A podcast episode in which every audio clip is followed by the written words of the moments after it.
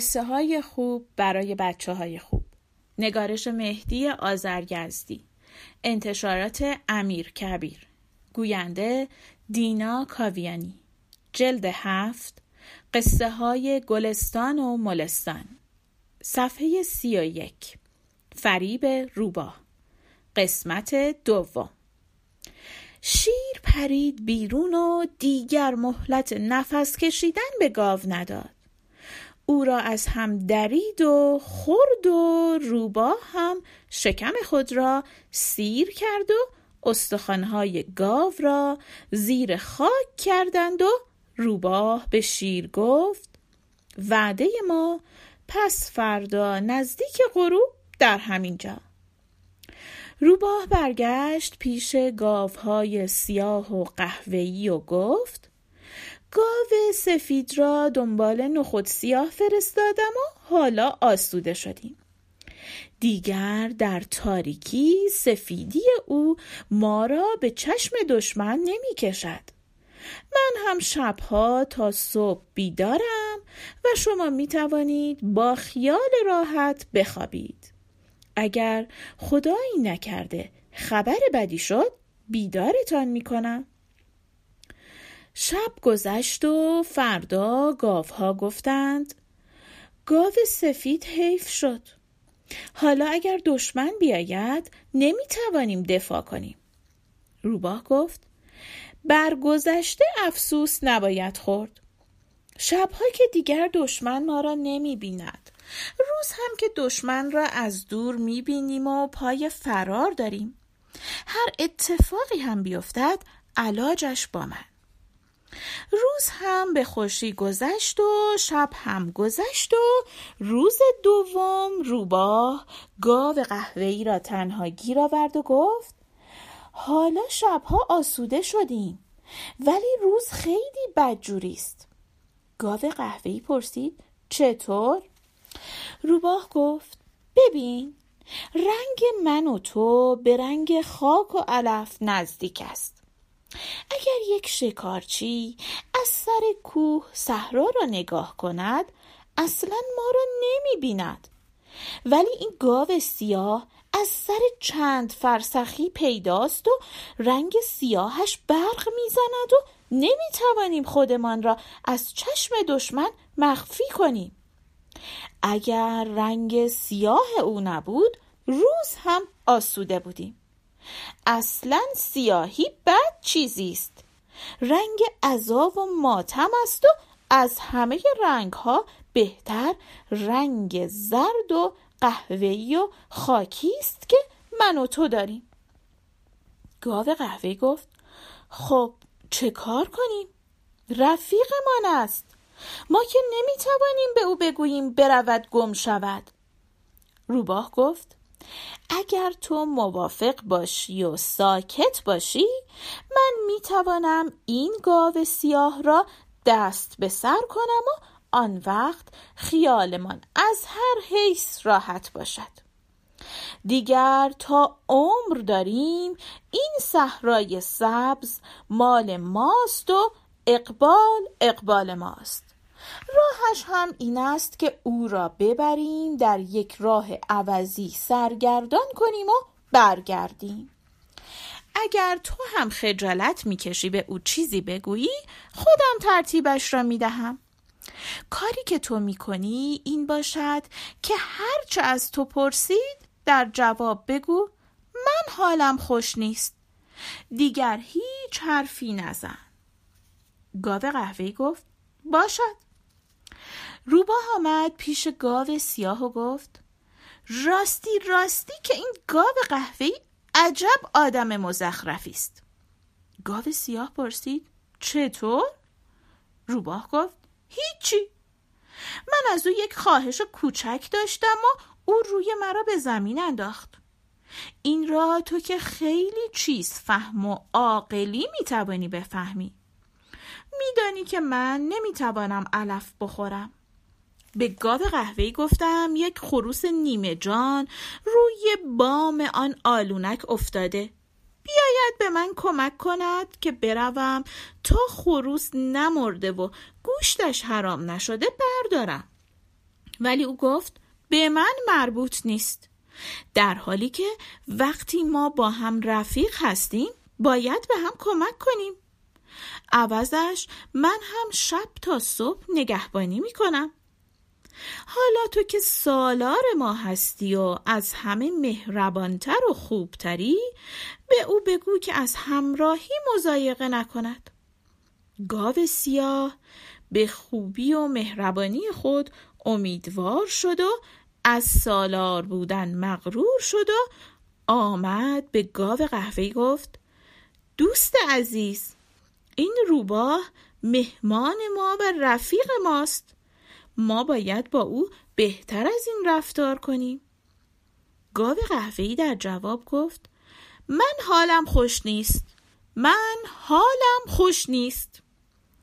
روباه به گاو سیاه گفت حالا دیدی؟ کاش که از اول این خواهش را از تو کرده بودم و قصه دار نمی شدم. گاو سیاه گفت حالا هم چیزی نشده. آنجا که می‌گویی کجاست؟ روباه به طرف جنگل اشاره کرد و گفت خروس روی آن آلونک است. گاو سیاه گفت خب بیا برویم من کمک می‌کنم. آمدند تا پای دیوار و روباه از گردن گاو سیاه بالا رفت و از بالای آلونک سرش را برد جلو و شیر را خبر کرد و گاو سیاه هم به سرنوشت گاو سفید دچار شد. وقتی شیر و روباه خوردند و سیر شدند استخوانهای گاو را زیر خاک کردند و روباه به شیر گفت وعده ما پس فردا ظهر همینجا. روباه برگشت و به گاو قهوه گفت دیگر همه چیز درست شد. حالا می توانیم خوش باشیم. دیگر نه سیاهی داریم و نه سفیدی و شب و روز راحتیم. شب گاو قهوه‌ای راحت خوابید و روز با هم گردش کردند و شب دیگر آسوده بودند و روز بعد گاو به یاد دوستانش افتاد و گفت حیف شد که با آنها نفاق کردیم حالا اگر دشمن بیاید بیچاره می‌شوی. روباه گفت دیگر ناشکری نکن. من تو را از شر سفیدی و سیاهی آسوده کردم و دیگر دشمن ما را نمی بیند. حالا هم باید به من کمک کنی تا بروم از بالای آلونک خوراکی را که پنهان کردم بردارم. گاو قهوه‌ای که از کارهای روباه به شک افتاده بود گفت من پای آلونک نمی آیم و دیگر به حرفهای تو هم اعتماد ندارم. میترسم شیری پلنگی چیزی آنجا باشد و مرا بخورد روباه گفت بسیار خوب درست فهمیدی. ولی دیر فهمیدی و حالا دیگر فایده ندارد. در آلونک شیر خوابیده است و اگر تو نمی آیی او می آید آن وقت که نمی آمد حساب دیگر داشت. شیر تو را امروز نمی خورد همین چهار روز پیش خورد که گاو سفید را خورد. همین پری روز خورد که گاو سیاه را خورد و حالا که به من اعتماد نداری من هم رفتم. خدا حافظ. روباه رفت و شیر را خبر کرد. گاو که حساب کار دستش آمده بود پا به فرار گذاشت و فریاد می‌کشید و روباه را دشنام می‌داد. گاو میدوید و شیر میدوید و همین که به گاو رسید کارش را ساخت و او را هم خوردند. وقتی کار تمام شد نگاهشان بر تپه دور دست افتاد و یک شکارچی را دیدند که صدای گاو را شنیده بود و از تپه پایین آمده بود. شیر گفت برویم به حساب این یکی هم برسیم. روباه گفت مبادا مبادا! این جانورها هیچ وقت تنها نمی آیند. کار کار من است که تحقیق کنم و اگر شد او را هم پای آلونک بکشانم. وعده ما فردا سر ظهر توی آلونک. شیر که از حیله های روباه خبر داشت و چشت خور هم شده بود گفت حق با تو است. ببینم چه کار می‌کنی. شیر رفت و روباه دوان دوان از طرف دیگر آمد پشت تپه و دید شکارچی تنهاست. پیش رفت و گفت شیر را دیدی؟ شکارچی گفت دیدم و نزدیک بود با یک تیر کارش را بسازم. ولی از تیررس من دور بود. حالا خوب شد که تو با پای خودت آمدی. روباه گفت ای داد بیداد که فکر همه چیز را کرده بودم و حساب تیر و کمان را نکرده بودم. شکارچی گفت همیشه همینطور است. همه کسانی که به دام میافتند و گول می‌خورند یک جای حسابشان اشتباه دارد. یکی چاه را ندیده است یکی دام را ندیده است یکی آلونک را ندیده است. یکی تیر و کمان را ندیده است و یکی هم تجربه دیگر را نداشته است.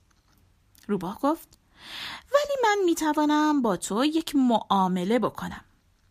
آیا پوست یک روباه بهتر است یا یک شیر زنده؟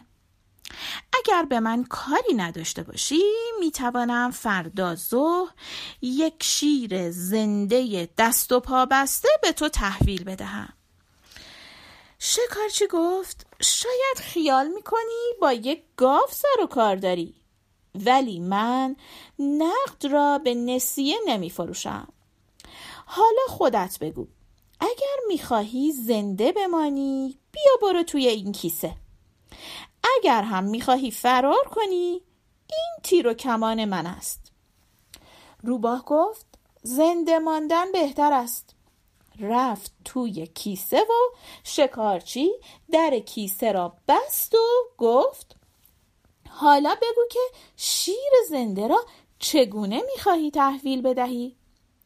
روباه گفت اگر تو قول بدهی که به پوست من طمع نکنی و آزادم کنی می‌گویم شکارچی گفت قول می‌دهم و قسم می‌خورم روباه داستان گاوها و چشت خور شدن شیر را گفت و گفت حالا هم قرار است فردا ظهر شیر در آلونک حاضر شود و تو می توانی در آلونک تله بگذاری و شیر را دستگیر کنی. شکارچی گفت امتحان می کنم و اگر راست گفته باشی به قول خود عمل می کنم آلونک را تله ساخت و فردا ظهر شیر را هم گرفت و شیر و روباه هر دو را برای فروش به شهر آورد.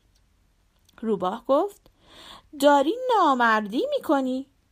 مگر تو قول ندادی و قسم نخوردی که اگر شیر را گرفتی دیگر به پوست من طمع نکنی و آزادم کنی؟ شکارچی گفت نامردی را تو کردی که هم گاوها را گرفتار کردی و هم شیر را. ولی من به قول و قسم خودم عمل می کنم به پوست تو هیچ طمعی ندارم و تو را در قفس بزرگ باغ وحش رها می کنم تا آزاد آزاد برای خودت بازی کنی.